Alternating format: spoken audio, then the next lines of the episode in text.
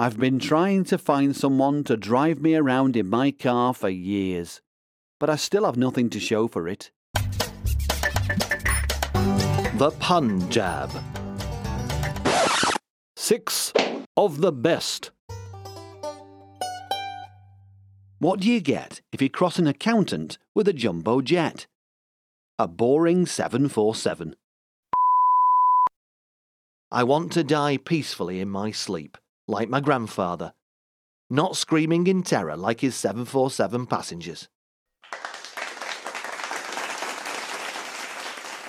My wife's just found out that I replaced our bed with a bouncy water mattress. She hit the roof.